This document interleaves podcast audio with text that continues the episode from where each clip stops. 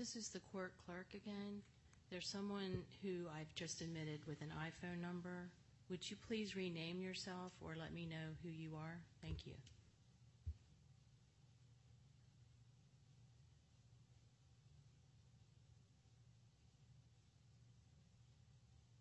Hi, this is Anu Yerramalli from Latham. That cell phone line is a Latham line, and we will correct the name.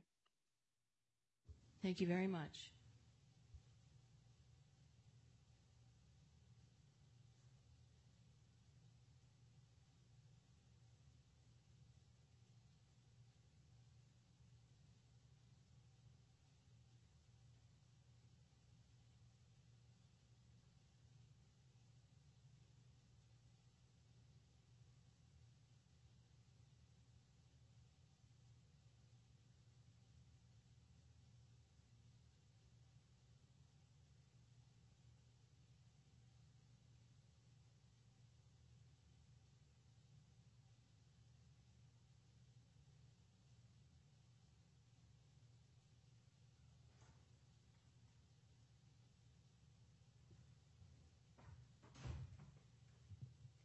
Good afternoon, everyone. This is Judge Owens. We are gathered together today virtually for a first day hearing in the Virgin Orbit Holdings case.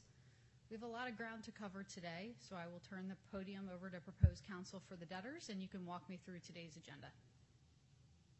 Uh, good afternoon, Your Honor.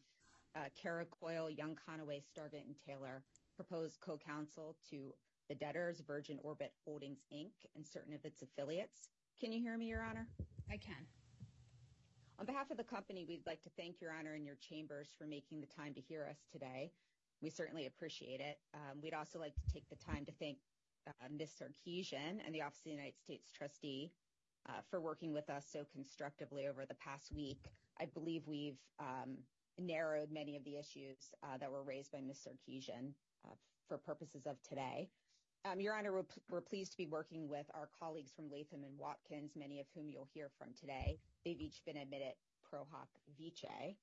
Um, if it pleases the Court, before I cede the podium, the virtual podium to Ms. Yerramalli, I had one housekeeping matter. Um, we're trying to meet a funding deadline today, so we were hoping to take the dip up first, uh, and then wages, and then cash management. So we would be uh, going outside of the order that was presented in the agenda. That would be fine. All right. Thank you, Your Honor. Unless Your Honor has any questions for me, I'll cede the virtual podium to Ms. Yerramalli. Okay. And just so everyone knows, um, I've read all the pleadings, and since you have a funding deadline, you can tailor your presentations as you see fit. Of course, I know how important it is to tell your story on the first day, so I don't mean to imply that you should not present in the manner that you see fit. But if we are running up against a funding deadline, um, I'm happy to accommodate a shortened presentations on the first days um, and other papers as well. Ms. Yerramalli, good afternoon. Thank you, Your Honor. Uh, good afternoon. Anu Yerramalli of Latham Watkins, proposed counsel to the debtors. I'm here today with George Klidonas, Lisa Burton, Brian Rosen, and Mohini Rarick, who will all introduce themselves as they take the podium. I echo Ms. Coyle in thanking the Court for accommodating us on short notice so that we have the opportunity today to seek the very important first-day relief you'll hear about shortly. Um, Your Honor, we have a few slides that we'd like to use for these introductory remarks. Um, may I please ask the Court to provide Gail Reiser with screen-sharing privileges? Yep, we're all set. Thank you. Um, before we get into the substance, I want to introduce a few folks to the Court. First, Dan Hart, the company's Chief Executive Officer and one of the first-day declarants. Brian Whitman of Alvarez & Marsal, the company's financial advisor and the other first-day declarant. Agnes Tang and Dave Zubricki of Ducera Partners, the company's investment banker. Your Honor, we filed for Chapter 11 overnight Monday and served the motions and notice of the first-day hearing on all of the relevant parties listed in the notice provision of each motion. We worked with our DIP lender and their counsel, Davis Polk, pre-filing and before the hearing on the form of proposed orders to accommodate their comments. We also have had very productive discussions with Ms. Sarkessian of the Office of the United States Trustee, which has led to the resolution of almost all of the office's questions and concerns, and because of her efforts, we will hopefully have a relatively straightforward hearing today. I will provide brief remarks now about the background of the company and how we ended up here today, and then we'll turn the podium over to my colleagues to go through the agenda. I plan to introduce the debtors and their business to the court, review their corporate and capital structure, and spend some time explaining how the company arrived here today and the path forward. The DIP financing is a part of this story, but I'll leave that for Mr. Klidonas so that we are not being repetitive. I am also sure Your Honor has read the First Day Declaration, and I will try to avoid redundancy there as well. Your Honor, the debtors were founded in 2017, and from 2017 to 2020, the debtors designed, manufactured, and tested their space equipment and refined their operations for state-of-the-art satellite and launch technologies. The debtors began commercial operations in 2020, achieving 33 successful satellite launches. The company is headquartered in Long Beach, California, and has a testing site in Mojave, California. The debtors provide rideshare satellite services to their customers, and by rideshare, I mean that the debtors can launch multiple satellites belonging to multiple customers in a single mission. The debtors are vertically integrated from design and manufacturing to launch equipment and operations.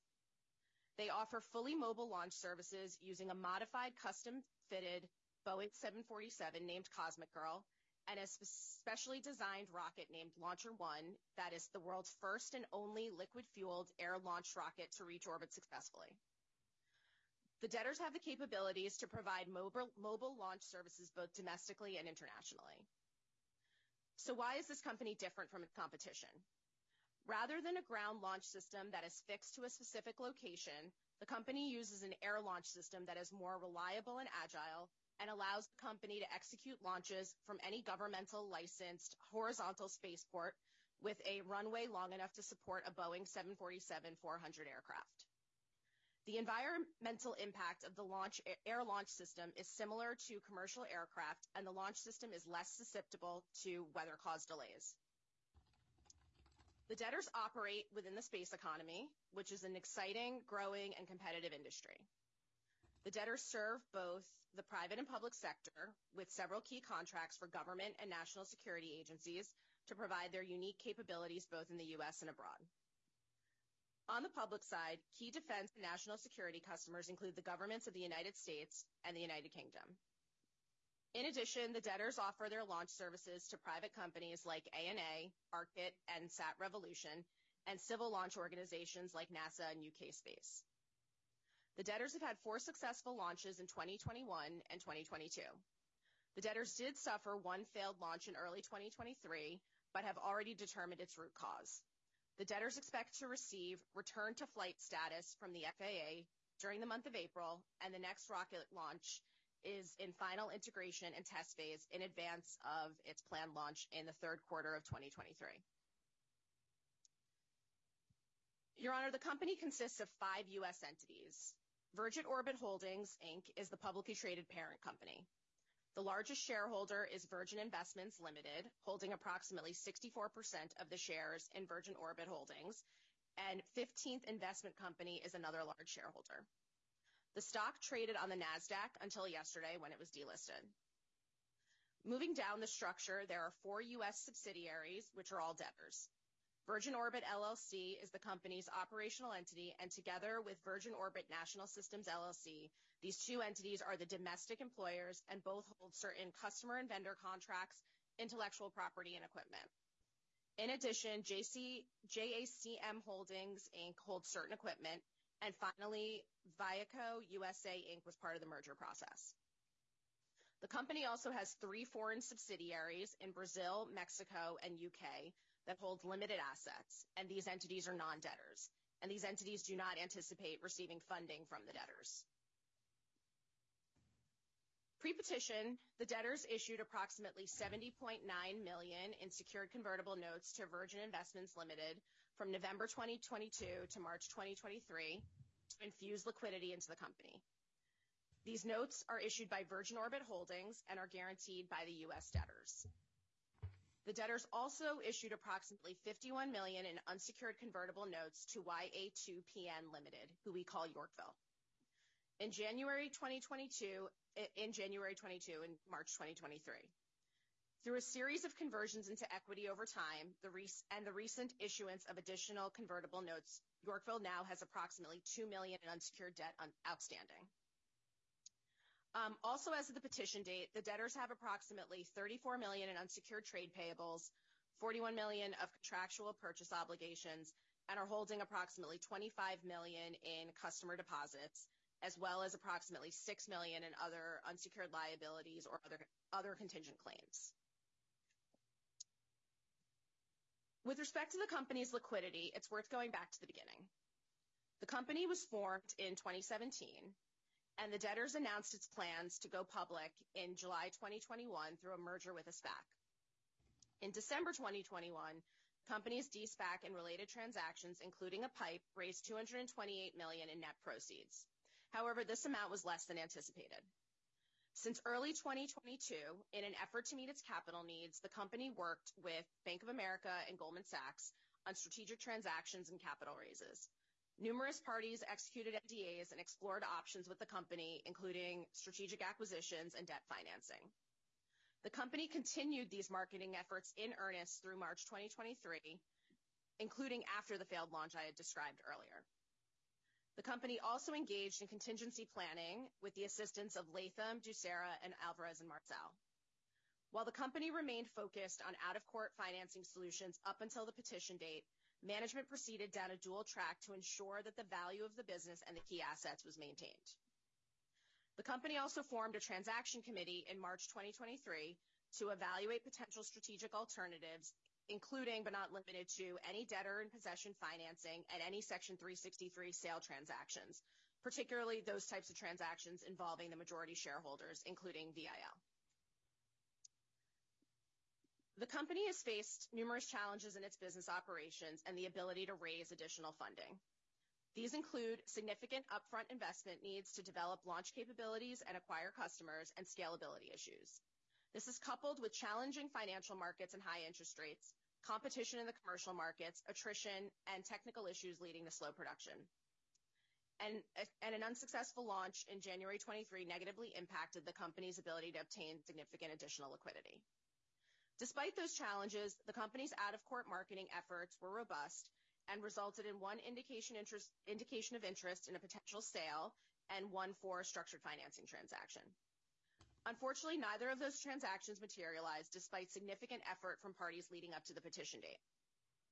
In the run-up to the filing of these cases, the debtors faced liquidity constraints while they continued these out-of-court marketing efforts. In mid-March, the debtors paused operations and placed the vast majority of their workforce on vacation. To that end, they also raised an additional 1 million in unsecured financing from Yorkville that provided additional runway to seek an out-of-court transaction. Unfortunately, these out-of-court efforts did not materialize, and additional liquidity was not available to the company. On March 30th, the debtors secured 10.9 million in bridge financing from the parent, VIL, to implement a reduction in force impacting approximately 670 employees, um, and which was used to provide these employees with severance, COBRA, and outplacement services. The company's workforce has now been reduced to 100 employees that have the key knowledge to maintain the assets and allow business operations to restart once a buyer can be identified. These employees will also assist with marketing the business, maintaining the debtors' assets, and providing the necessary reporting during the Chapter 11 cases, all with an eye towards maximizing value. Even after these significant measures were taken, the debtors did continue to explore out-of-court options but ultimately came to the conclusion that a fulsome open marketing process in court would be the most value-maximizing path forward. Your Honor, there are three key elements to these cases. First is the DIP. Mr. Klidonas will shortly provide more detail on that, but the debtors intend to fund these cases and ongoing operations using a DIP facility being provided by VIL, which includes a new money component of approximately 27 million. The company and its advisors had hard-fought negotiations with VIL and its advisors, Davis Polk and FTI, on the DIP and the timeline. Where do we go from here? We intend to continue the sale process. We've negotiated for a case timeline that will allow the company to continue marketing a sale for their assets in whole or in part. The debtors believe that the parties already identified in the pre-petition marketing process, as well as new parties, will have interest in pursuing an acquisition of the debtors. Mr. Klidonas will provide more detail on the milestones, but the debtors do believe that they provide the ability to seek value-maximizing bids, but will also ensure that the company does not linger in Chapter 11. Simultaneously with the sale efforts, the debtors will be working towards a plan and confirmation process. A UCC will be appointed in short order, and the debtors intend to work with all of their stakeholders to hopefully achieve a consensual and efficient conclusion to these cases. Um, unless Your Honor has any questions for me on the background that I just provided, I will cede the podium to my colleague, Amy Quartarolo. Thank you very much. I have no questions. Thank you, Your Honor. Good afternoon, Your Honor. Uh, can you hear me okay? I can. Okay. Um, for the record, Amy Quartarolo of Latham & Watkins is proposed counsel to the debtors. Um, we will be offering an additional declaration when we get to the DIP motion, but for now, we have three declarations that we would like to offer into evidence in connection with the first-day relief being sought today. First is the declaration of Daniel M. Hart in support of Chapter 11 petitions and first-day pleadings. That can be found at docket number 13. Second, the declaration of Brian Whitman in support of Chapter 11 petitions and first-day pleadings. That can be found at docket number 14. And third, the supplemental declaration of Brian Whitman in support of Chapter 11 petitions and first-day pleadings um, that was filed earlier this morning. That can be found at docket number 56. In addition, at the request of the Office of the United States Trustee, the debtors um, will make a short proffer, um, which is as follows. Um, Daniel M. Hart, the Chief Executive Officer of the debtors, is in the courtroom today and prepared to testify as a supplement to the statements in his filed declaration as follows. Mr. Hart would testify that the statements contained in paragraphs 24 through 86 of the declaration of Brian Whitman, which is found at docket number 14, as offered in support for the first-day relief being sought by the debtors here today, are to the best of Mr. Hart's knowledge accurate. Both Mr. Hart and Mr. Whitman are on Zoom and available for questioning. Um, and accordingly, the debtors would request the court admit into evidence docket numbers 13, 14, and 56. Thank you very much. Does anyone object to the omission of the three declarations, the two of Mr. Whitman and the one of Mr. Hart, as well as the omission of the supplemental proffer? I'm hearing no objection, so they're omitted. For my housekeeping purposes, does anyone tend to cross-examine the witnesses today on the substance of their testimony? Okay, thank you very much. I appreciate the declarant's time and attention to submitting their declarations. I had the opportunity to review them prior to taking the bench, and they were very helpful. So thank you very much for those submissions. Thank you, Your Honor. I'll now turn the podium over to uh, my colleague, Mr. Klidonas. Okay, great. Thank you. Good afternoon, Your Honor. George Klidonas of Latham & Watkins, representing the debtors in possession here. Good afternoon. I'd like to turn to the motion. Good afternoon. I'd like to turn to the motion for entry of interim and final orders with respect to the post-petition financing, use of cash collateral, granting leads providing super-priority admin expense, adequate protection, and modifying the automatic stay. As part of that request for relief, we submit an additional declaration for David Zubricki, who's the investment banker from Ducera, docket number 18. Okay, does anyone object to the omission of Mr. Zubricki's declaration today? Hearing no objection, the declaration is omitted. For housekeeping purposes, does anyone intend to examine Mr. Zubricki on the substance of his testimony today? All right, I'm not hearing anyone. Thank you very much. Thank you, Your Honor. First, I'd like to thank the U.S. trustee um, for working with us all weekend up until right before the hearing to get to an almost consensual DIP order. I do believe that the negotiations between the company and the DIP lender on one hand and the U.S. trustee on the other have gotten very close to a consensual DIP order. That said, the latest version that we filed was about an hour ago at docket number 55. Uh, at some point, we can turn to that and go through some more comments and uh, thoughts from the U.S. trustee. Um, but before we get into the details of the facility itself, I just want to highlight a few points here on the background. And my colleague, Mr. Yerramalli, mentioned them. But I just want to highlight that you know, the company has been out in the market since the closing of its de-SPAC in December 2021, trying to raise capital. And although it's been out since December 2021 or early 2022, the negotiations really intensified towards the end of 2022. More specifically, the company hired two bankers pre-petition to run a variation of a public equity raise and a debt raise and other sources of capital to try to bring in liquidity.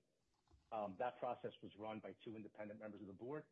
But unfortunately, the company was running out of money and continued to run out of cash a number of times between November 2022 up until the eve of bankruptcy a couple days ago.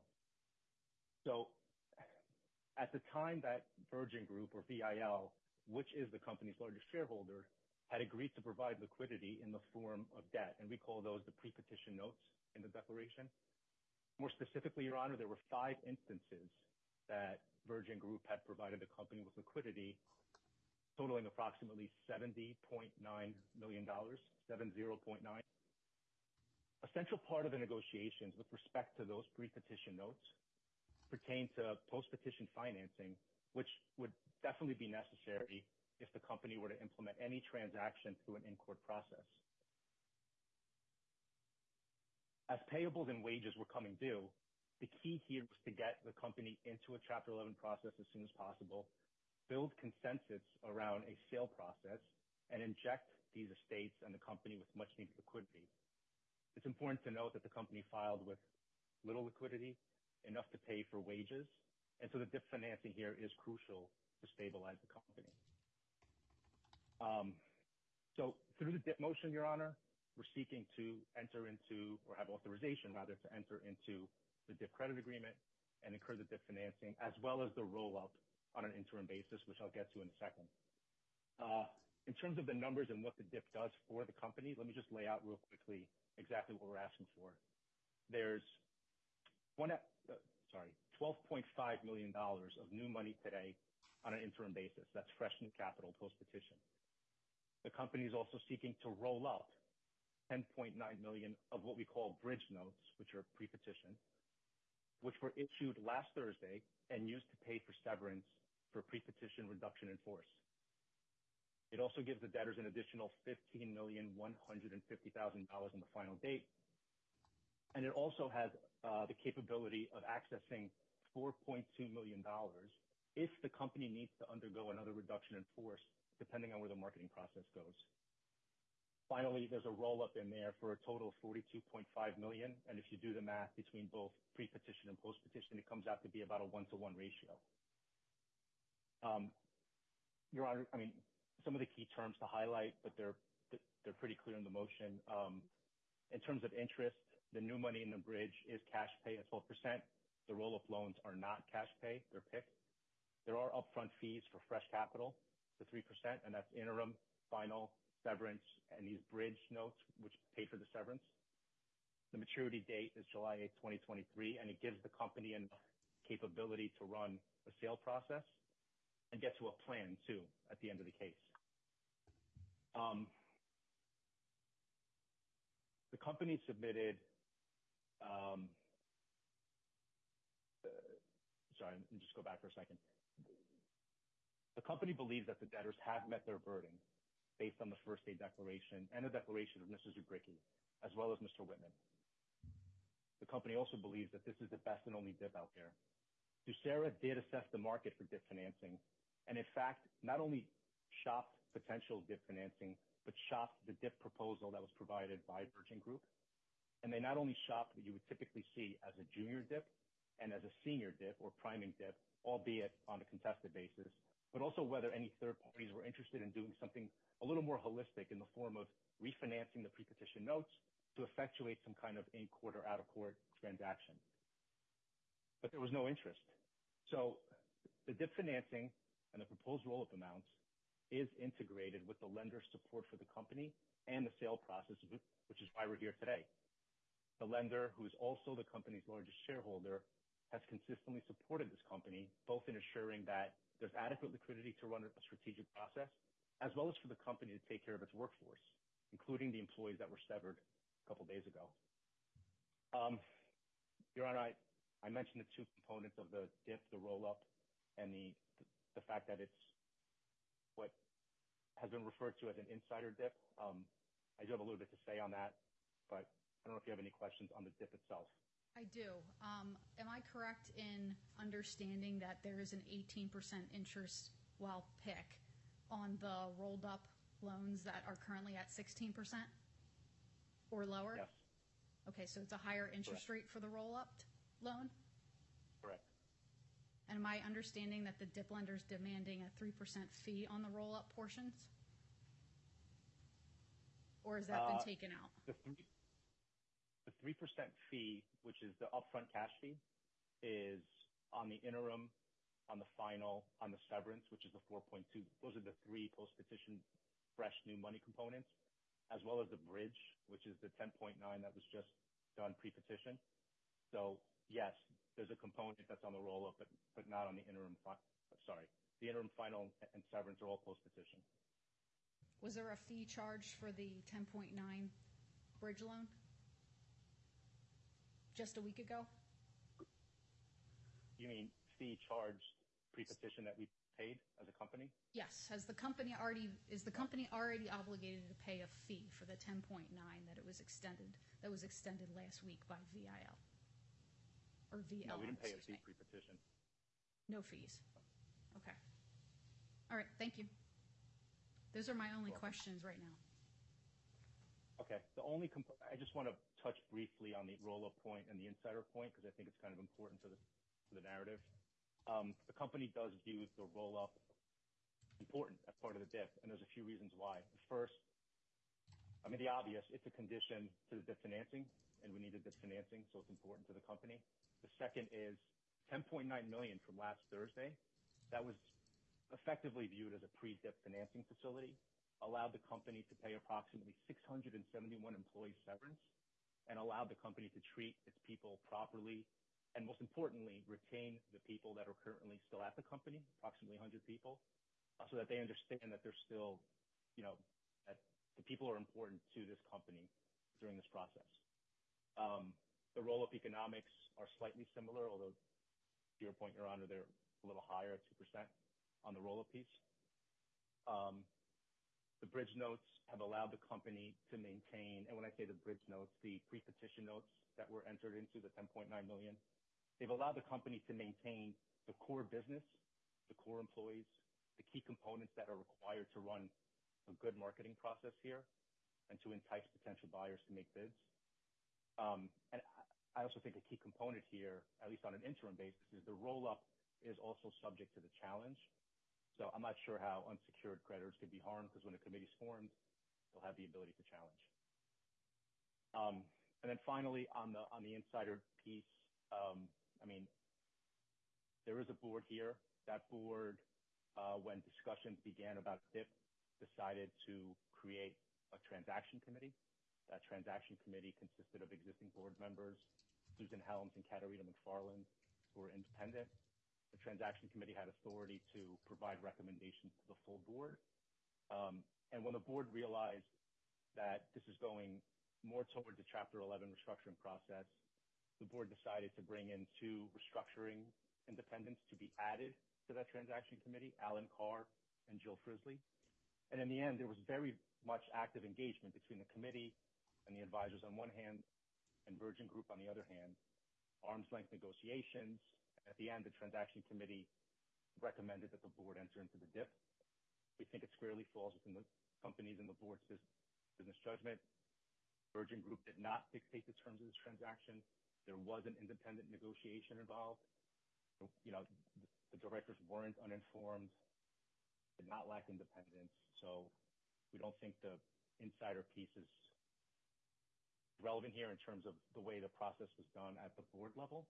Um, and finally, just to close out, the company believes that if this DIP financing is not approved along with the 10.9, the company will be irreparably harmed.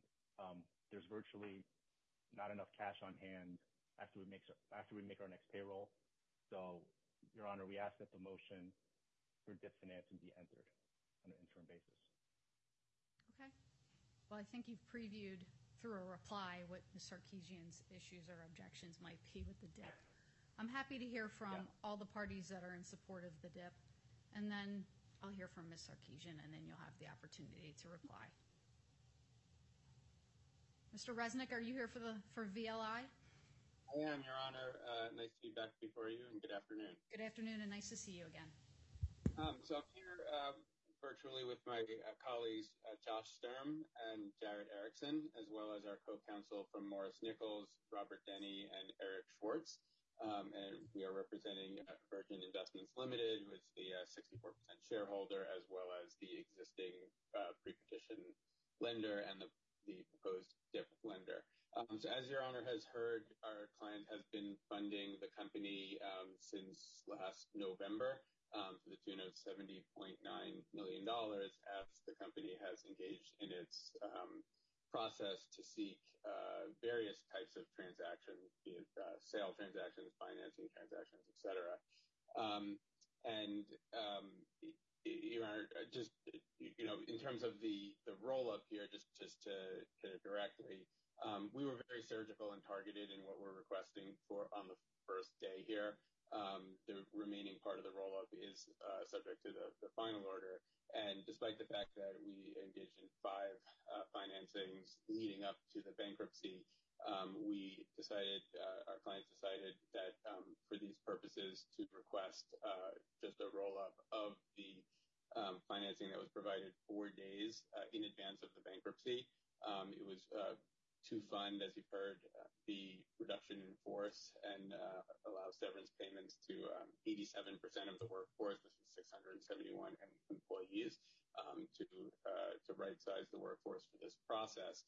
Um, and just to uh, reiterate what was said before, that we understand that the debtors were working until literally the petition date um, to to find alternatives to Chapter 11. And so we believe that the the funding gave the company the uh, the chance of uh, potentially avoiding Chapter 11.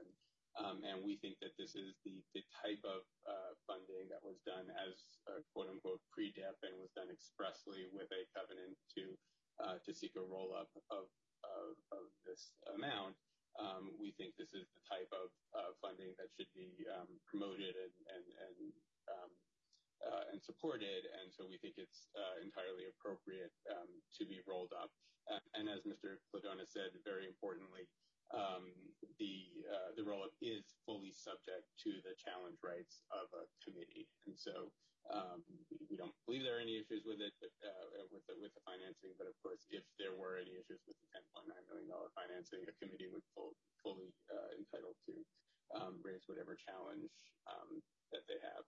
Um, Your Honor, I would also just echo the thanks to Ms. Sarkessian. We've been working with her um, nonstop since yesterday and several hours this morning, and um, believe we've come to uh, a largely consensual order. I do think there are a few other provisions throughout that I understand that she intends to raise uh, to Your Honor, and we will be happy to respond uh, when she does so.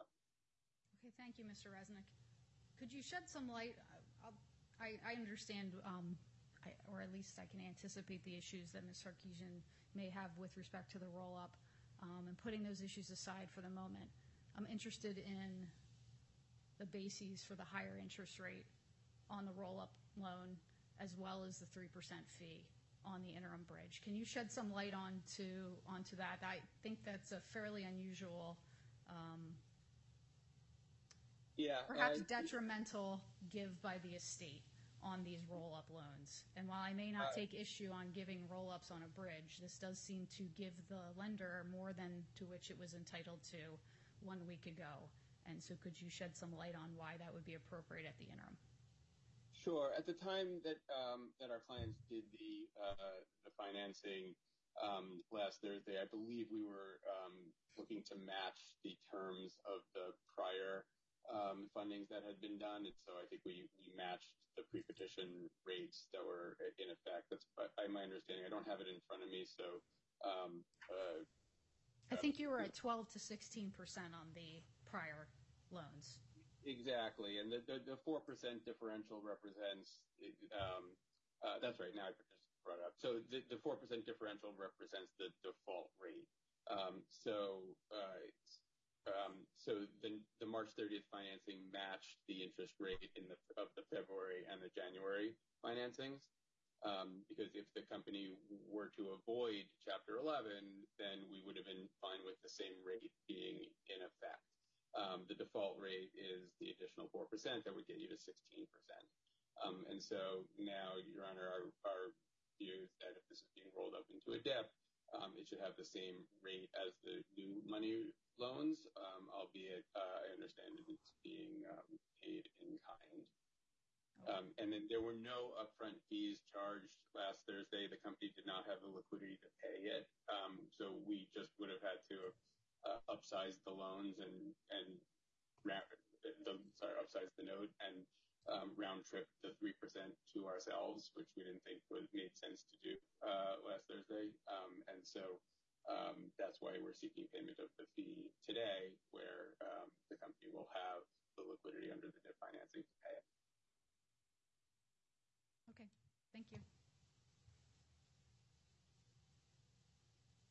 Okay. Well, why don't I hear from Ms. Sarkessian?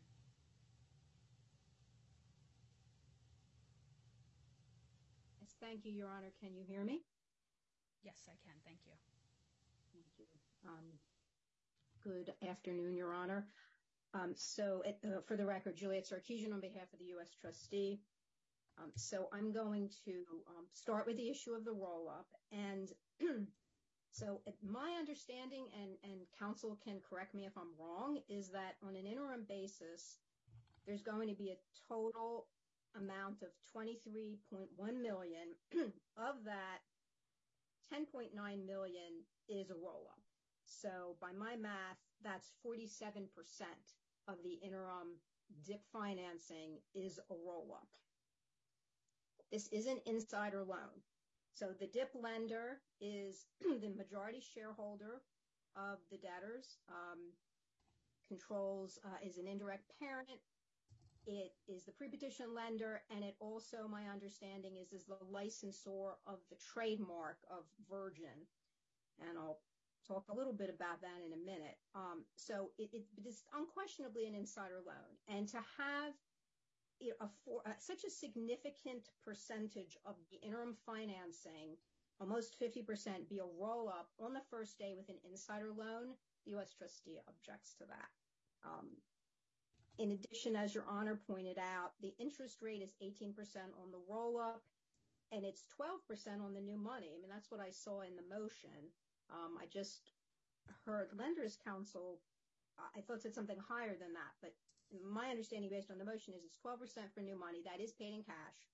And then the 12% is paid in kind, plus the 3% fee. Um, so that's a very significant difference, in addition to being more than what it was for the pre-petition piece of it. Um, the U.S. trustee believes that the committee absolutely should have an opportunity to be heard on the roll-up. And if a roll-up is allowed on the first day, um, they certainly can't, they could challenge the rest of it at the final hearing, but they will not be able to challenge rolling up that 10.9 million. Now, I heard lender's counsel say, well, you know, it's subject to the challenge period. So if someone, if the committee or another party in interest were to challenge the, say, the validity or the perfection of the prepetition liens, and that was successful, then, of course, the roll-up would be unwound. But that's only a piece of it. Um, the other piece is the fact that the roll-up takes what was a prepetition secured loan, which would, going into bankruptcy, be a prepetition secured claim, and turns it into, gives the, certainly the claim, then becomes a super priority claim. Um, so that is a difference. And that does not change. I mean, again, of course, if the underlying prepetition liens are set aside, if there's a successful challenge, yes, that would affect everything. But it may be that there's not a successful challenge, but nevertheless, one could still object to taking the prepetition claim and turning it into a super priority claim. And that is something I believe that the committee should have the opportunity to object to. I do also want to put on the record that the U.S. trustee reserves its right at the final hearing to object to the roll-up even on a final basis, but we're not addressing that at this point in time, just the interim. Um, we also believe that a roll-up here is unnecessary, and again, this is based on the many hats that the that the lender's wearing here. I mean, it really appears, honestly, that this bankruptcy is being run primarily, if not exclusively, for the benefit of the lenders, who, again, are also the majority um, shareholders here. And I, I can't. I, it's really hard for me to imagine um, an entity in this position where the majority shareholder, they already have the pre-petition loans, to walk away if they're not getting a 47% roll-up on the first day.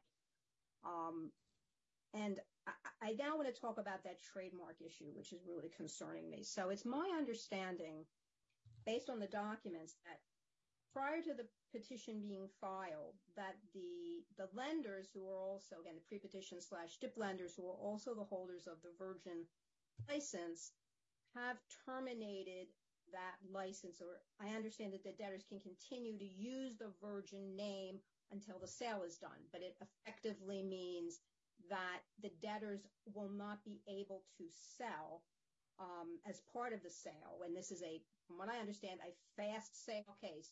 Debtors, the lenders are pushing a really a fast deadline here, that they're not going to be able to market, you know, that we are, when we sell this, you are going to be able to use the Virgin name. So that's not going to be part of what's being sold. And, you know, I'm not disputing that the lenders may be within their rights contractually to have done that. I have no idea. I haven't seen the license. I assume that the committee will look into that.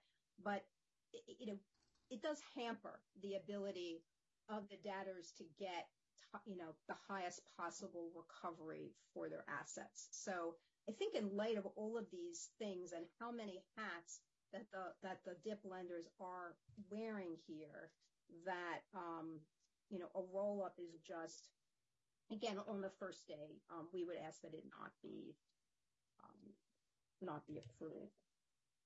Your Honor, unless you have further questions with respect to the, my argument with respect to the roll-up is finished. And I would just ask Your Honor, you may like to hear other parties respond to my argument on the roll-up before we get on to the other issues, which are, you know, I would say much less significant than this one. My preference is to hear your argument in its entirety. And then I'll hear from other parties and interests, and we'll move forward. Okay. And just so everyone is aware, I have a contested DIP hearing starting at 3 today. So while I am anxiously awaiting and will give you as much time as I can, um, just be mindful of that 3 o'clock hearing. Okay.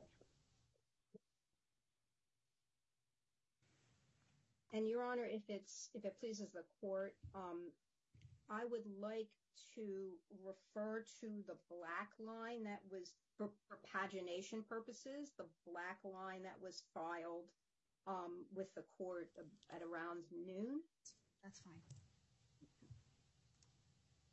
It should be docket number 55, I believe, Your Honor. I have it up. Thank you. Perfect. Okay. So, okay, the first page would be um, 31 of the black line, which is paragraph 7B as in boy.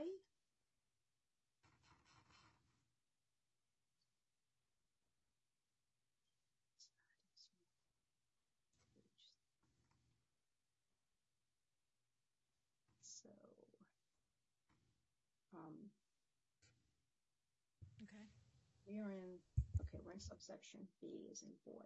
So the issue here is, um, these are the DIP financing liens, and this has to do with the priority of the DIP financing liens. So, um, in A talks about unencumbered property, so we're not dealing with that. But in B, I had asked that these are the priming liens, and it states in the third line that this will be, these liens shall be first priority senior priming security interests in all tangible and intangible pre-petition, post-petition property of the DIP loan parties, which are the debtors. It's a little confusing.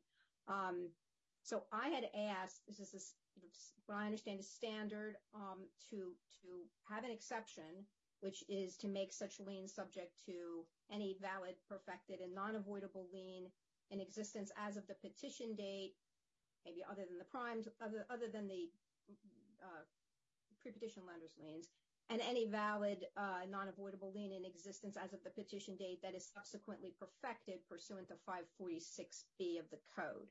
Now, that is included in subsection C, um, but it's not in B, and I think that that is appropriate to be in B as well, subsection B as well.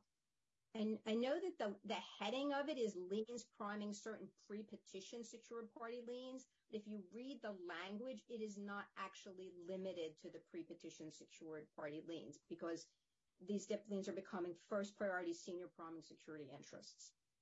Um, so that is, does Your Honor have any question about that point? I apologize. What paragraph are you in? I understand what your position is, but I'm there's, seems as if there's three paragraphs that this could be relevant to, and I just want to make sure I'm looking at, or at least two paragraphs. 7B is in boy, and it's on page 30, it's like the top of page 31 of the of the file black line. Okay. And you said that this language you requested is in another paragraph? Well, it's in paragraph C as in cat, but the difference is that they specify, it's under, well, so it's one, two, three, four, four, starting at four lines down, and C as in cat, and it continues over to the next page. The difference there is that there it specifically says senior, uses the word senior liens, whereas, again, just in my experience with, at least with interim orders, it usually doesn't say,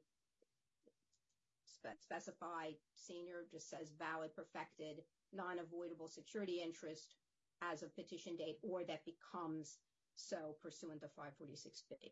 Okay. So,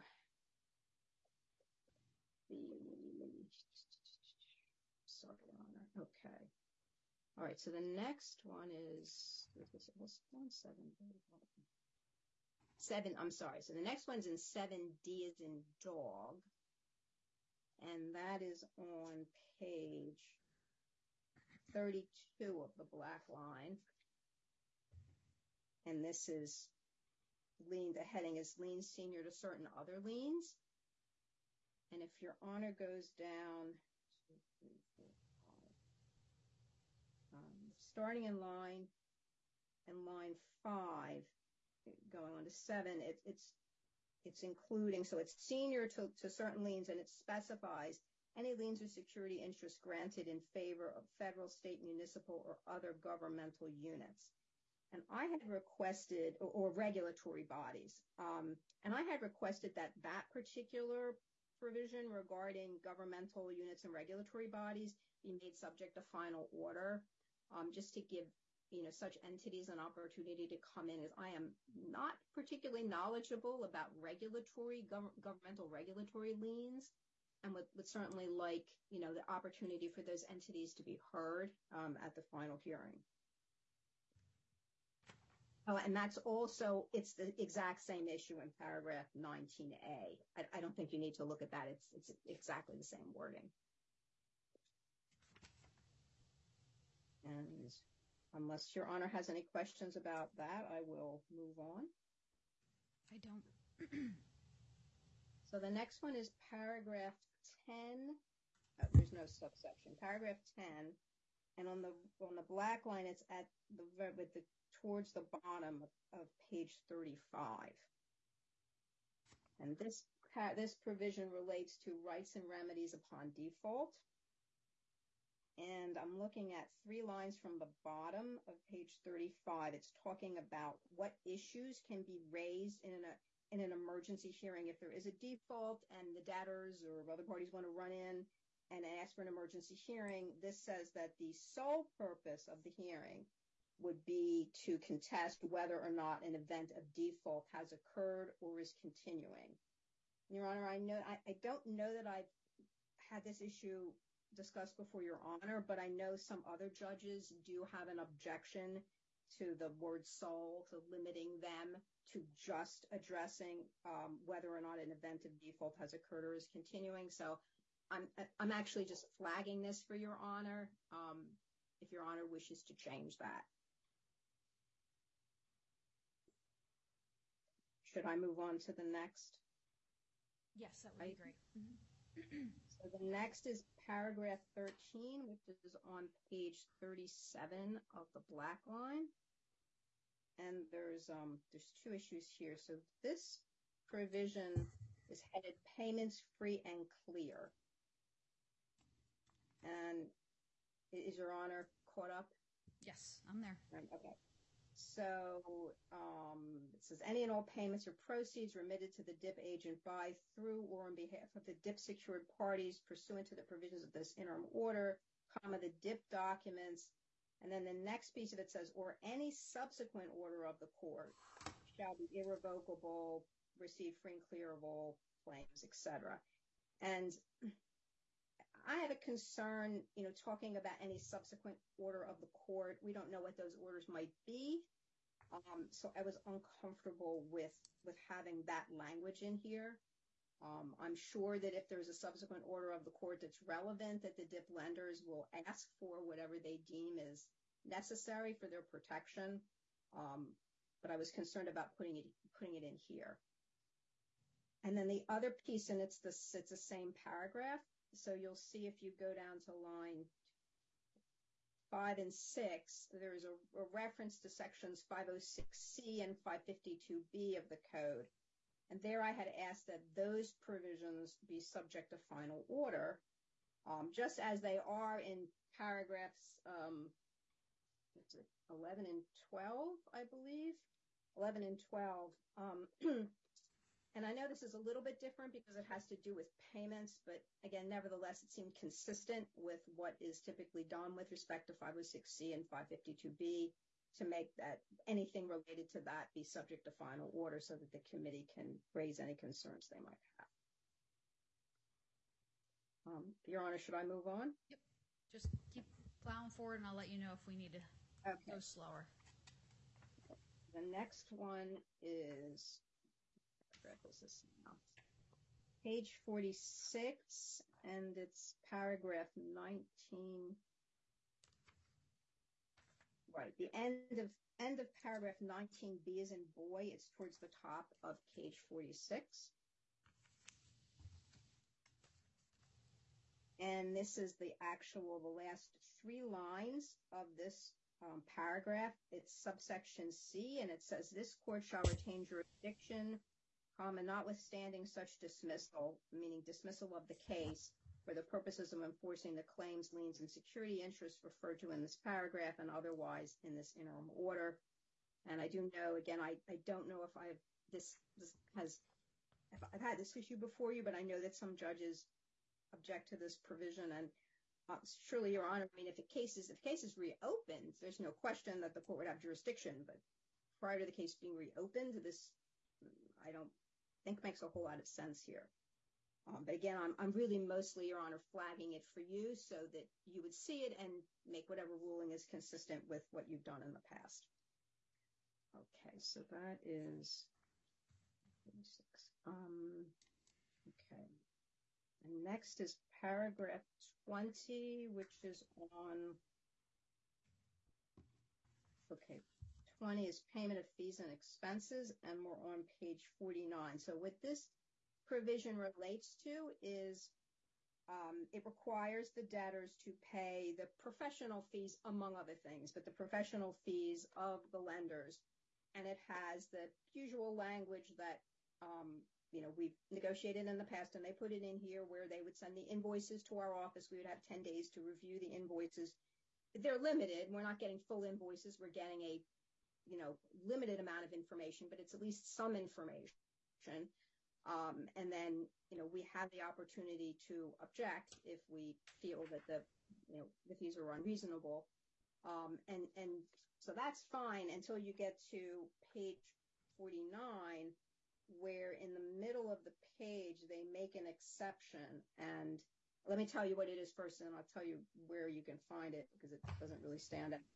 Basically, the exception is, well, anything, any of the professional fees relating to the DIP financing. So the DIP fees and expenses, including those relating to professionals engaged by the DIP secured parties or the pre-petition secured parties, they get paid without having to, you know, follow the provisions set forth in this order. Um, the lenders had offered to, I understand the closing is, if it's if the DIP is approved by the court, that the closing is planned for tomorrow. They offered to give me these invoices, I guess, now. Um, it's, uh, you know, I appreciate that offer. It's not a lot of time. And if I had any objection to them, I would really not have enough time to run in here.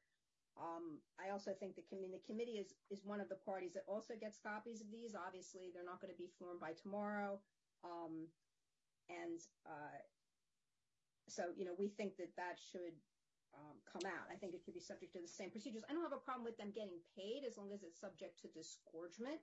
If, you know, we or the committee, you know, later challenge the amounts as unreasonable and are successful. Okay. All right. Now we get to paragraph 21, Um, which is the effect of the stipulation on third parties. This is commonly what's known as a challenge provision. And it starts, there's a few issues here. It starts on page 50. So if Your Honor would go to about the middle of the page, 2, 4, 6, 8, 10. I think it's the beginning of 10, line 10. There's a parenthetical that says that in each case, requisite standing has to be obtained pursuant to an order of the court prior to the expiration of the challenge period. So a party has to file the motion for standing and Your Honor has to rule on it prior to the expiration of the challenge period. Um, we have an issue with that. Um, we don't think that's fair. Uh, in fact, in this case, the challenge period might even be less than 75 days because it's the shorter of 75 days or I think plan confirmation. Um, so we typically, the language, what we typically ask for, and I know we've certainly gotten this in many cases. Um, again, I don't know that I've had this issue before, Your Honor. I'm sorry, I'm just trying to get to my page on this. Um, okay, page 50. So we asked for that language to come out and instead we asked for language that said um, that the filing of a motion seeking standing to file a challenge before the end of the challenge period, if it attaches the proposed challenge, shall extend the challenge period with respect to that party until two business days after the court rules on the standing motion. If the court grants the standing motion, they would then have two days after entry of the court order uh, in order to, um, you know, go ahead and file so that it doesn't, otherwise effectively that 75 days becomes a much, much shorter period. And again, um, also I think forces the court to um, have to, make somebody, you have the person making the motion has to guess as to how long it's going to take the court to rule on it. So that was um, that was one issue that we we had. And then the other issue, and um, I will have to say to debtors counsel and lenders counsel, I apologize. I had not, this was language I gave you. You did not accept it. But in our call, I had um, overlooked it. So we had asked that if the case converts to a case, to cases under chapter seven or chapter 11, I'm sorry, if the case converts to a chapter seven or if a chapter 11 trustee is appointed prior to the end of the challenge period. So before the end of the challenge period, a trustee, either chapter seven or chapter 11 is appointed, then the challenge period shall be extended for that chapter seven or chapter 11 trustee to 30 days after their appointment.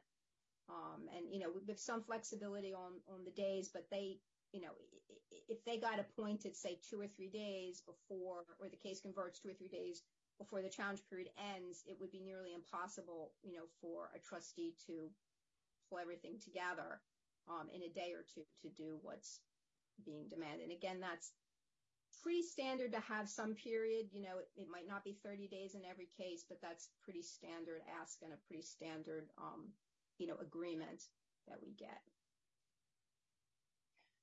Okay. And we are getting to the end of this, Your Honor. Um, I think, okay, it's extension of 2054.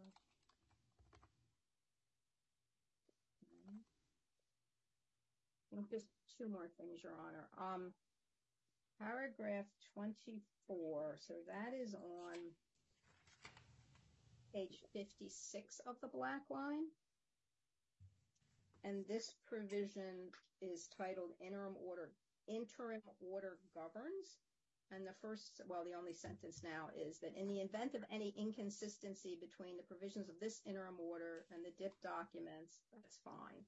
Then it says in the third line, or any other order entered by this court, the provisions of this interim order shall govern. So the interim order governs over any other order Your Honor may enter, whether today or apparently at any point in the future. And that we think is problematic. We're okay with the rest of that. Obviously, interim order should govern over the DIP documents, but not any other order that is entered by this um this court. And I think that's consistent with, um, I know, your rulings in the past with respect to having similar language in the actual, like, individual orders, like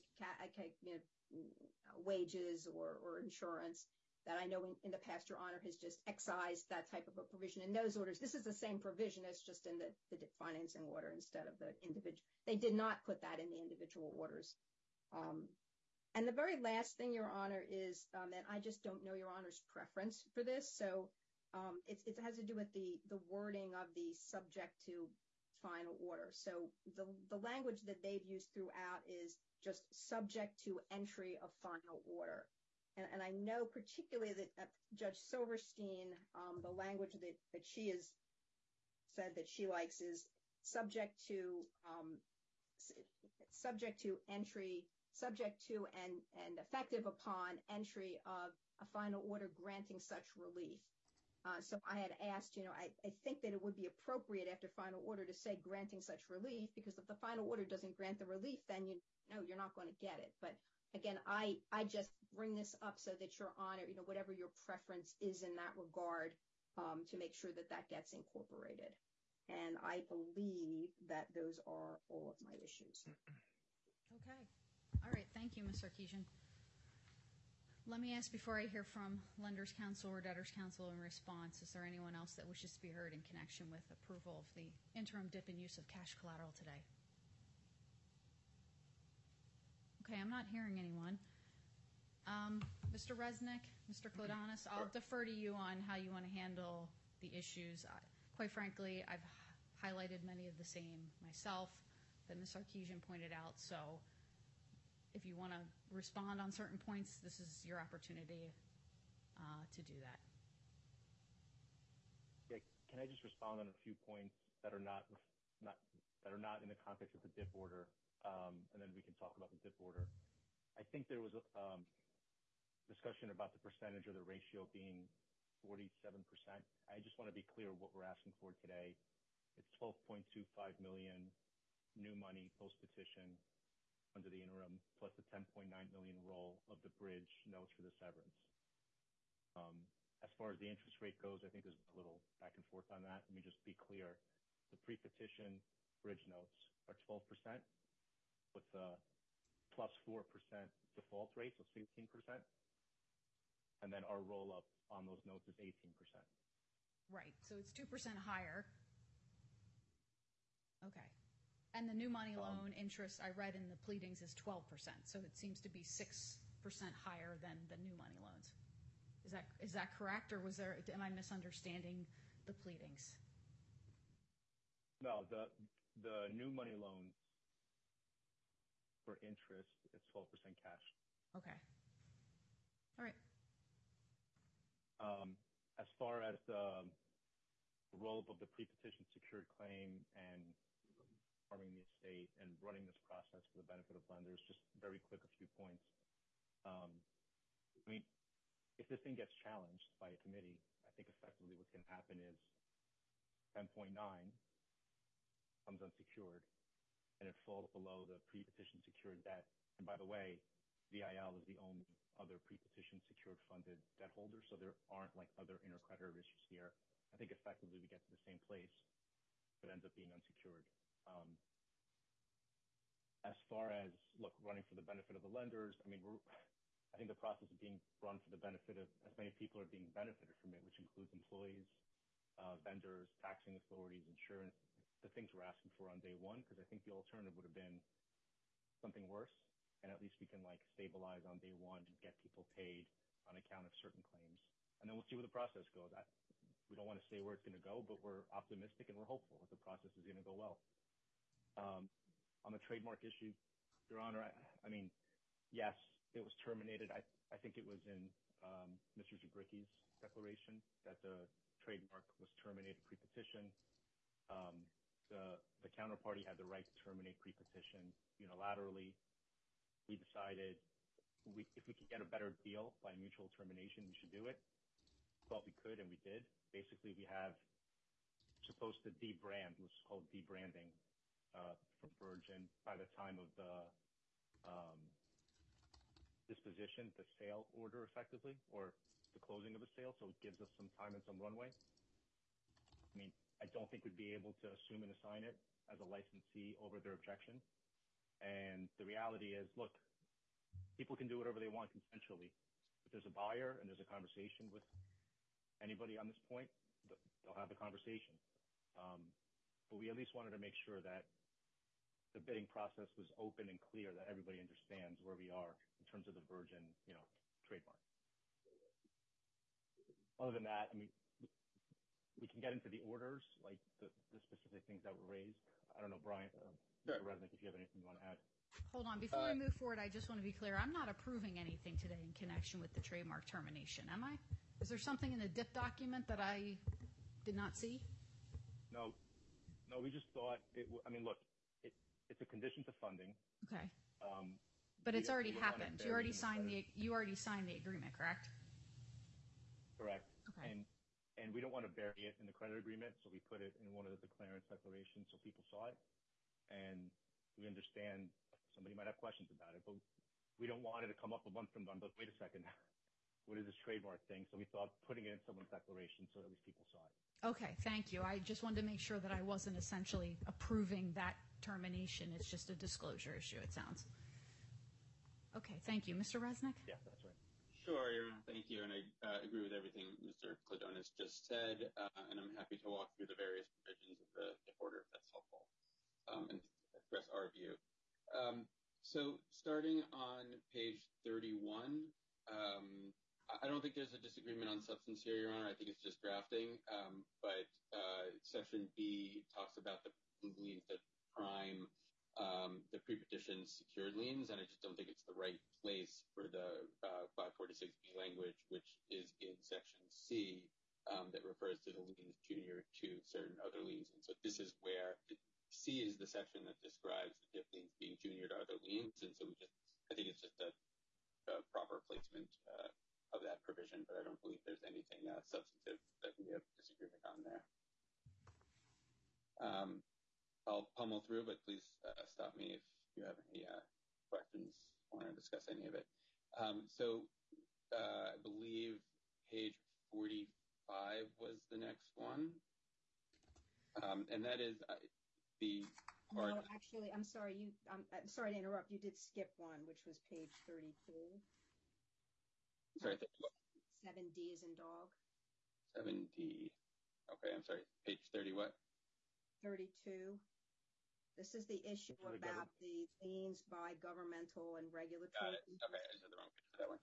Um, so, right, this is the um, DIP liens are senior to any, um, any liens uh, that come up, uh, including those uh, that may be in favor of governmental units.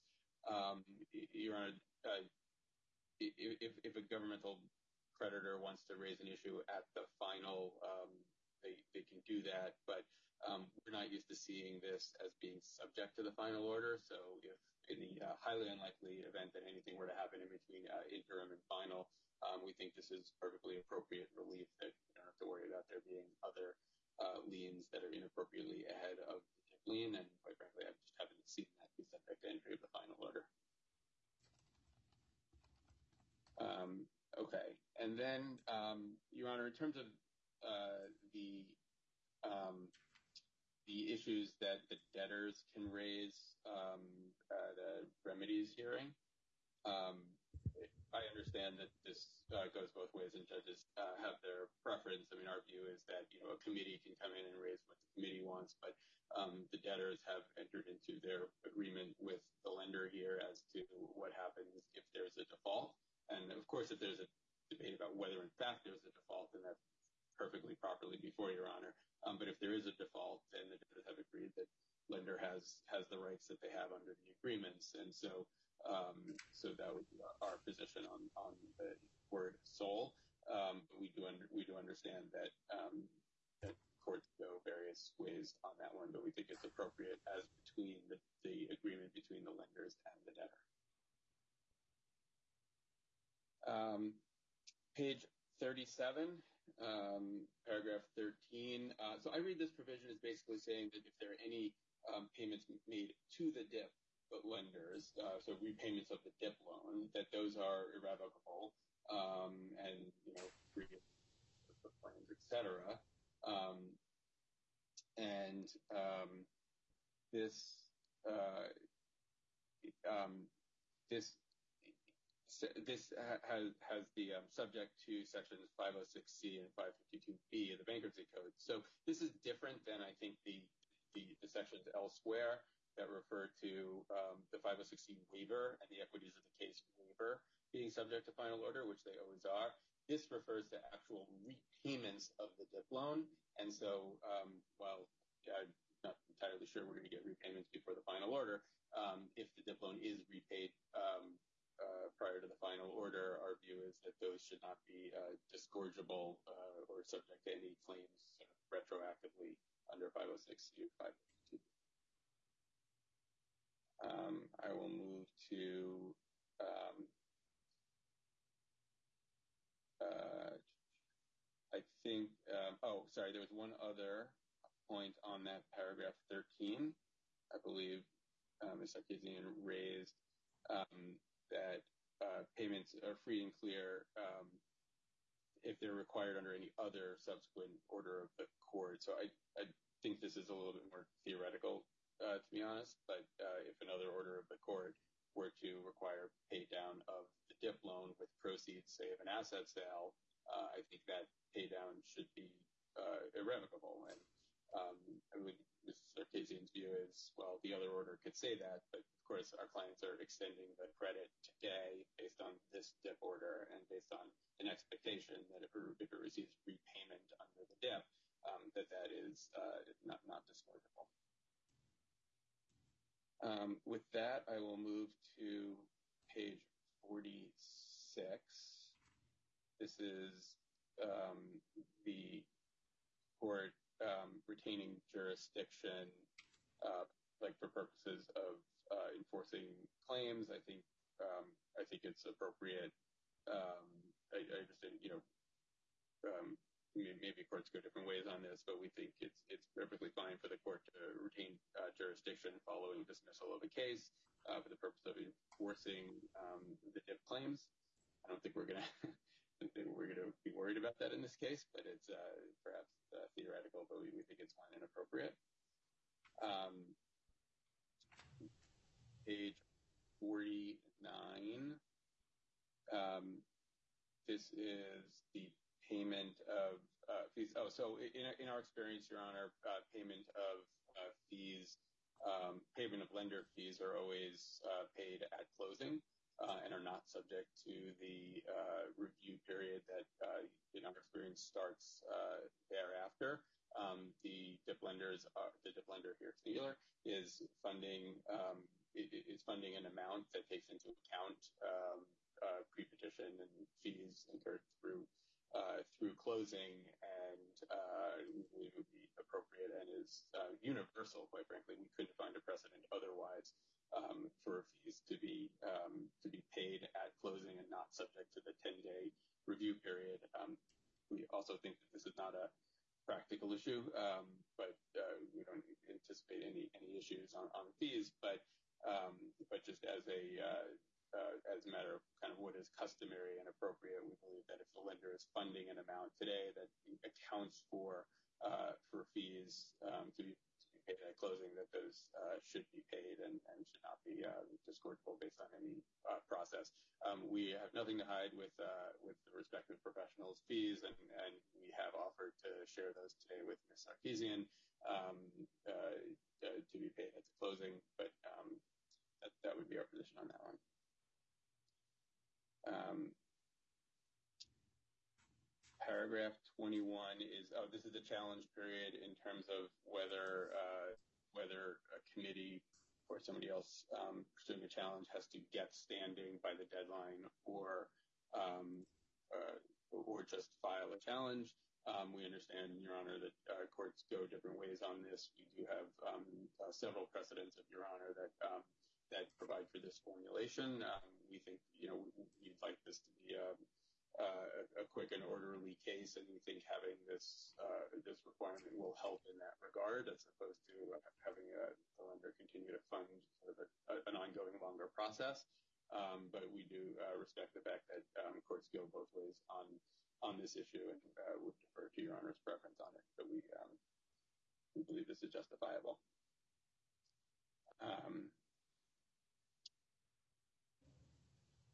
I think uh, paragraph, um,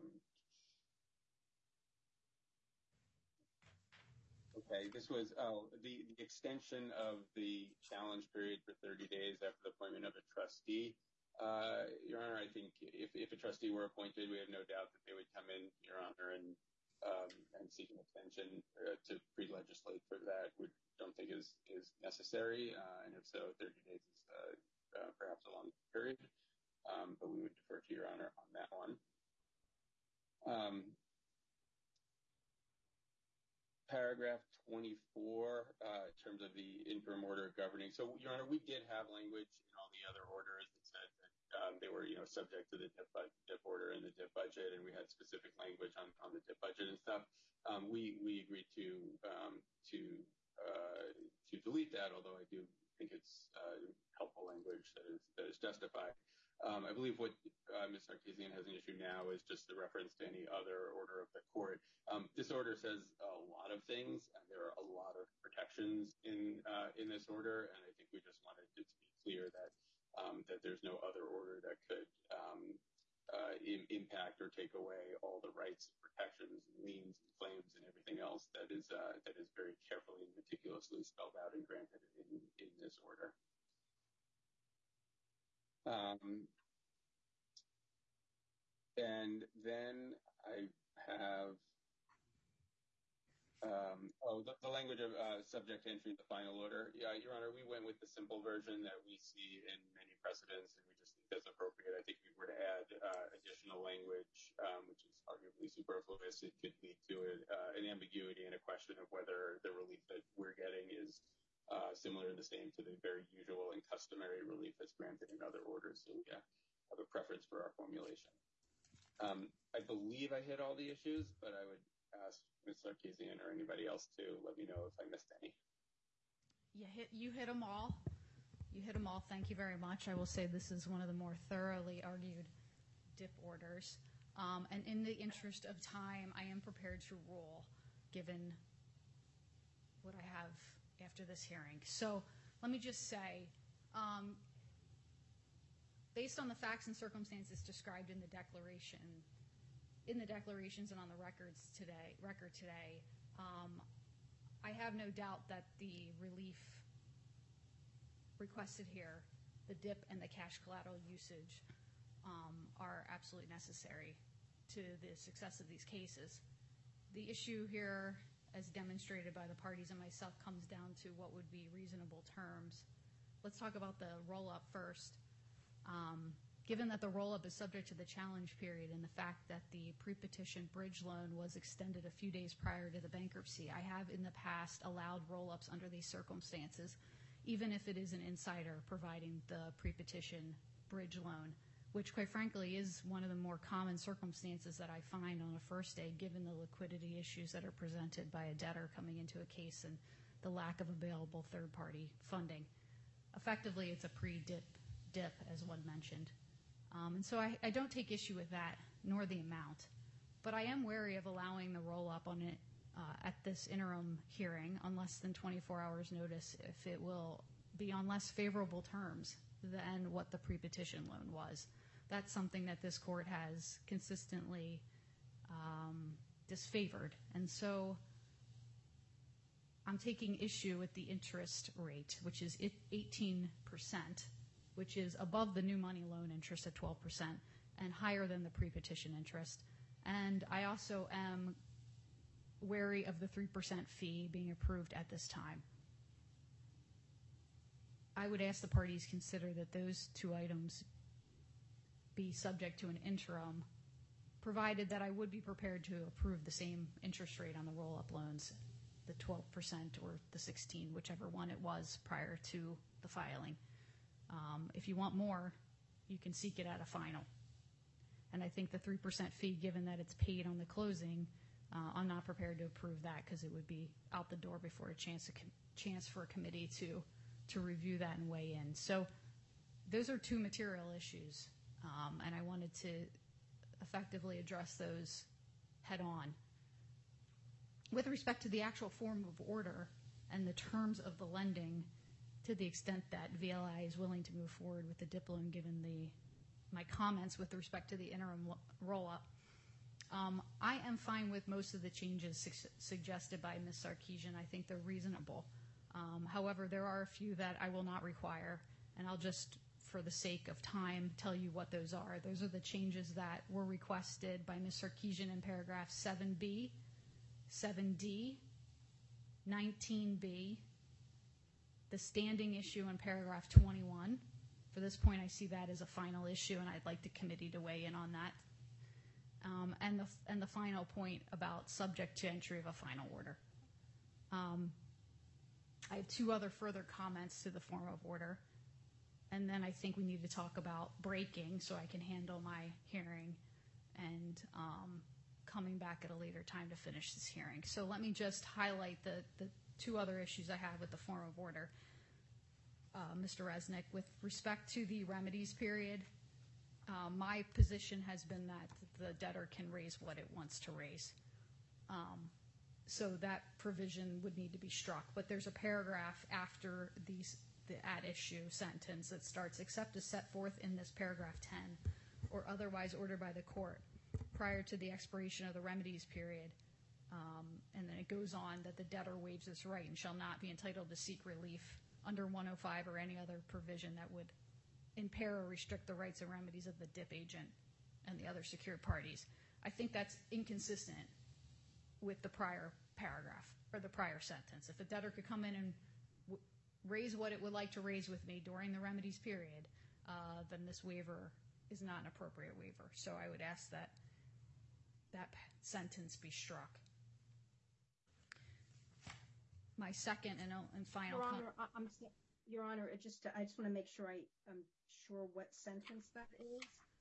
Um, it's still in paragraph 10? Yes, it's the paragraph that starts after the sentence that you had issued, the clause. And I'm sorry, I lost my page. And it starts with except for. So, but it's it's still in the main part of – do the debtors know where the language is? As long as the debtors know, I'm fine. I'm just having trouble finding it. Uh, top of page 36, bottom of page 35, where it references section 105. I see it. Okay. Okay, so that entire sentence should come out then, Your Honor?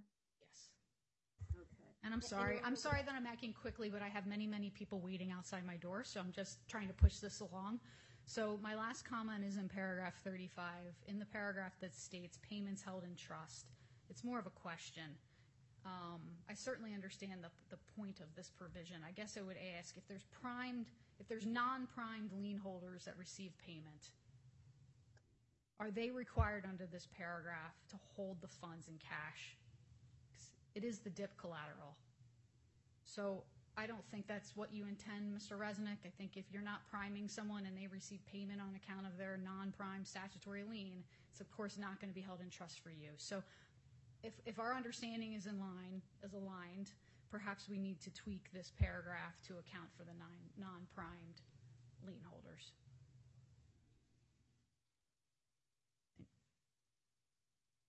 So I don't think my comments to the form of order, quite frankly, are material. However, I will defer to your client, Mr. Resnick. But my comments with respect to the interest rate and the fee are material. And I understand that I'm asking something of the pre-petition lender that perhaps it was not expecting. Um, and so I guess I would ask from you, how would you like to proceed given my timing constraints and also for now, basically, um, and the need that we get this order entered as fast as possible if your client is going to continue to lend? Um, so, Your Honor, I would like a brief um, time period to confer with our clients. I think we can do it briefly if Your Honor didn't have, but in light of Your Honor's hearing, is there a time later this afternoon that you could hear us, and does that work for the debtors? Well, let me ask, on the balance of the first days, I have examined all of the first day pleadings as well as the orders that were submitted. Are there open issues with respect to those orders that are going to be argued to me today? Um, Your Honor, if I may speak, um, Juliet Sarkessian on behalf of the U.S. Trustee. From the U.S. Trustee's perspective, the only thing that was open is um, we needed a clarification with respect to insurance um, to be put on the record, and um, I am required to, by my client to read into the record um, a statement relating to uh, 345B requirements. Those are the only two things I'm aware of from the U.S. Trustee's perspective. Okay. Just in the interest of time and attempting to conclude this hearing and give you all adequate time as well as my other case that I have, I am going to do something that's very unorthodox, which is I am going to take all of the remaining orders that are being presented to me on an interim basis, and I'm going to ask, does anybody that's appearing today wish to be heard in opposition to those to the interim relief? Okay, I'm not hearing anyone. I have no questions or concerns with respect to the substance of that interim relief. Again, I have read all the declarations. They are entered into evidence and support the necessity for that relief. It's clear that the U.S. Trustee has weighed in and commented on all those forms of order, and they are consistent and customary with those that I've seen in every one of my cases. And so um, subject to the representations that are going to be made on insurance and cash management, um, I am going to approve those orders. I also take solace in the fact that we have a local rule that provides reconsideration of these orders within 30 days, given that we're under extreme time constraints today. So why don't we hear those two representations, and then, Ms. Coyle, you can announce on the record what the second day hearing is going to be. Once those orders are uploaded, we will get them entered as soon as possible, contingent, of course, on the DIP. So why don't we take the insurance representation first, and, Ms. Sarkessian, I'll hear you uh, on your 345B representation or explanation that my understanding is your office is going to put on the record. Thank you, Good afternoon, Your Honor. Uh, my name is Mohini Rarick on behalf of um, proposed counsel to the debtors for Latham & Watkins. Uh, so for the insurance order, um, at Ms. Sarkessian's request, we can confirm that the debtors seek authority to pay premiums for workers' compensation and aircraft hull policies under the insurance order. And these policies benefit only the debtors, specifically only debtor Virgin Orbit LLC, and not any of the foreign non-debtor subsidiaries to Virgin Orbit Holdings, Inc. Thank you. Thank you very much. Ms. Sarkessian? Thank you, Your Honor. Uh, again, for the record, Juliet Sarkessian on behalf of the U.S. trustee. I will read this as quickly as I can. That would be great. Section 345 of the Bankruptcy Code obliges um, the debtors in possession to require from an entity in which estate monies are invested, uh, number one, a bond having features defined in the Code Section 345B, or alternatively, two, the deposit of securities consistent with 31 U.S.C. Section 9303, unless the court orders otherwise. So in connection with the cash management motion, we make four observations. First, Section 345 places an obligation on the debtor in possession to require protection for its monies from the institutions which hold such monies. Second, while Section 345 does not mention the United States trustee's office, this office, in its supervisory role, pursuant to 28 U.S.C. Section 586, assists with protection of debtor in possession funds by its entry into uniform depository agreements, also known as UDAs. UDAs obligate depositories to maintain collateral for bankruptcy funds on deposit in an amount not less than 115% of debtor in possession and trustee deposits which exceed FDIC insurance limits. The United States trustee maintains information on the banks who have executed UDAs regularly, provide this list to debtors' advisors, and is working to post a current list to its website. Third, in order for a debtor in possession to comply with Section 345 where a UDA bank is involved, the debtor in possession must, first, identify and disclose all of the depository accounts where monies are held, and second, contact those banks to ensure that the relevant accounts are designated as debtor in possession accounts. If the debtor in possession does not identify all of its accounts and take steps to ensure that its accounts are properly designated, then the bank will not treat such accounts as debtor in possession accounts. Fourth, recent bank failures highlight the importance of the debtor in possession's compliance with Section 345 for the benefit of its stakeholders. U.S. trustees seek specific language in any interim cash management order that identifies concrete steps and a definite time frame to achieve compliance with Section 345. That was done in this instance. The United States trustee encourages the debtors to act promptly to ensure full compliance with Section 345 and reserves the right to be heard on the cash management motion at the final hearing. Thank you, Your Honor. Thank you, Ms. Sarkessian. I think that that statement is very helpful, and um, I'm glad that it's being read into the record. As I mentioned, this is very unorthodox. I understand that there are many first-day motions and applications that have been Uh, filed, but again, given my time constraints, I'm going to make the ruling that based on the facts and circumstances described in the various declarations admitted into evidence today, um, I will approve the relief sought in those interim, uh, excuse me, I will I will approve the interim relief sought in those motions and applications. Um, with one exception, of course, Kroll is being retained on a final basis, and so there's no interim relief with respect to that. It's on a final basis. I am satisfied that the debtors have met their burden necessary to carry the motions and applications, including that of Rule 6003, and that the relief is appropriate and warranted. I thank all the uh, attorneys that have worked on all the various first-day motions and applications. I appreciate that many of you um, were going to present them today. Perhaps it was your first or second time presenting in court, and I don't take that lightly, and I apologize that you did not get your opportunity to do that, but I hope to see you in second-day hearings and further hearings Uh, at the podium, and you'll certainly get, I'm sure, your opportunity to do that. So this is not the last time I will see you. Um, Ms. Coyle, when is the second-day hearing for all those that are participating? Uh, the second-day hearing will be May 1st at 9.30 in the morning. Excellent. Thank you. And then the objection uh, objection deadlines will be when? April 24th at 4 p.m. Okay, perfect. Okay. And Your Your Honor, um, just before we close it out, uh, the orders have all been uploaded with two exceptions. Um, with respect to the critical vendor order and the lien holder order, we noticed there was a typo where we referenced uh, the trade agreements as being attached to the order. Um, I don't think that's a substantive change, and we were going to uh, submit revised orders removing that, um, and we'll submit those under certification of counsel right after the hearing and upload the orders. Excellent. Thank you very much. All right. Mr. Resnick, given that we're only going to be hearing the dip in cash collateral, I would suggest we come back at 3.30, and I would give you 15 minutes at that point, and then I have to go forward on an emergency contested dip hearing, so I cannot give you any more time. Um, but I certainly want to give what this case needs. So let's come back at 3:30 unless you you feel like you can get an answer quicker than 3:30. Uh, that should work, Your Honor. Um, can I ask one clarifying question? The 3:30 will will work. Okay, Um, great.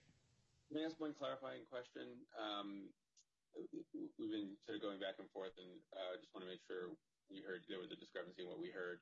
Um, in terms of paragraph 20, Your Honor, um, we heard uh, two of us heard different things on whether uh, this, this is payment of fees at closing, um, whether you're requiring any changes to that effect. Well, I guess I would say you have two ways to go.